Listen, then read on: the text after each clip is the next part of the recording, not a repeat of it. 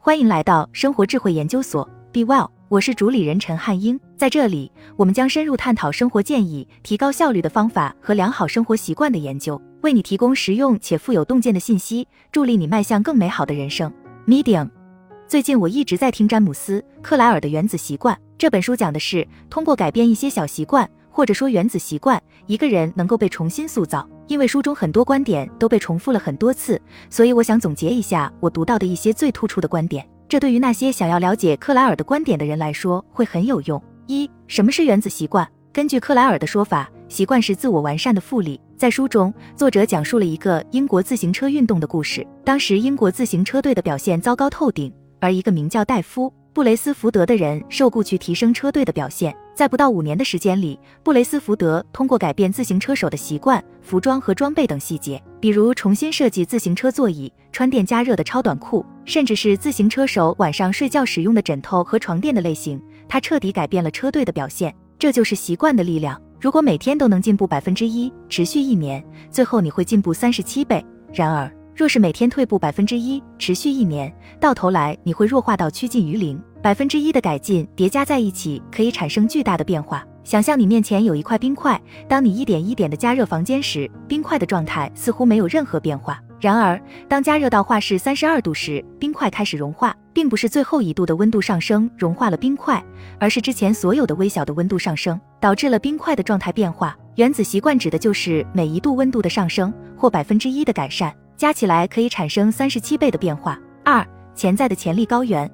克莱尔在本书中提出的一个有趣术语是潜在的潜力高原。还记得我讲过的冰块的例子吗？潜在的潜力高原是三十二华氏度，在这一点上冰会融化。然而，所有在这之前的工作，那些每一度的增加都位于这个潜在的高原之下。这也可以理解为量变决定质变，在某一时点之前，所有的行为似乎都是没有效果的，但一旦积累到那个质变的时点，一切就会开始发生变化。作者解释说，一个人需要用把习惯坚持足够长的时间来突破这个高原，才能看到自己因为习惯而发生的变化。詹姆斯·克莱尔的原子习惯三目标与系统与大众认知相反，詹姆斯·克莱尔认为，在很大程度上，目标设定是一种无效的方法。相反，他建议关注你用来实现这些目标的系统。如果你想游泳游进奥运会，那么你应该关注的是锻炼计划、饮食方式、游泳的技巧等等。这些都能帮助一个游泳运动员实现目标。只是设定我想参加奥运会的目标是没用的，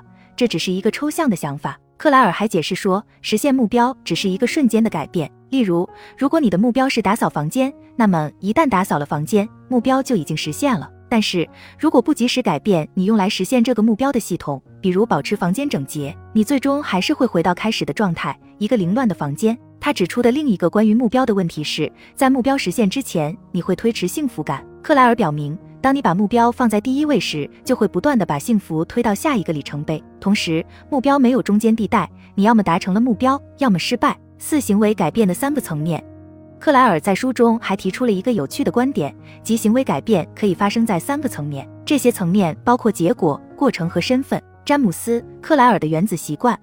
第一个层面是改变结果，例如减肥、赢得一场比赛或发表一篇文章。第二个层面是改变过程，这些过程也均与结果相关。第三个层面是改变身份。关于这一层面，克莱尔说了很多。因为得到你想要的结果的最有效方法是真正的相信它是你身份的一部分。例如，他指出，如果你想成为一名优秀的艺术家，你应该说我是一名艺术家，而不是我想成为一名艺术家。通过改变身份认知，你的过程也随之改变。为了获得艺术家的成果，你会开始像艺术家一样思考，像艺术家一样行动。克莱尔多次重申这个想法：目标不是读一本书，目标是成为一个读者；目标不是跑马拉松，而是成为一个跑步者；目标不是学习乐器，而是成为一名音乐家。作者接着列出了改变身份的两个简单步骤：一、确定你想成为什么样的人；二、用小的胜利向自己证明。第一条在上一段已经解释过了。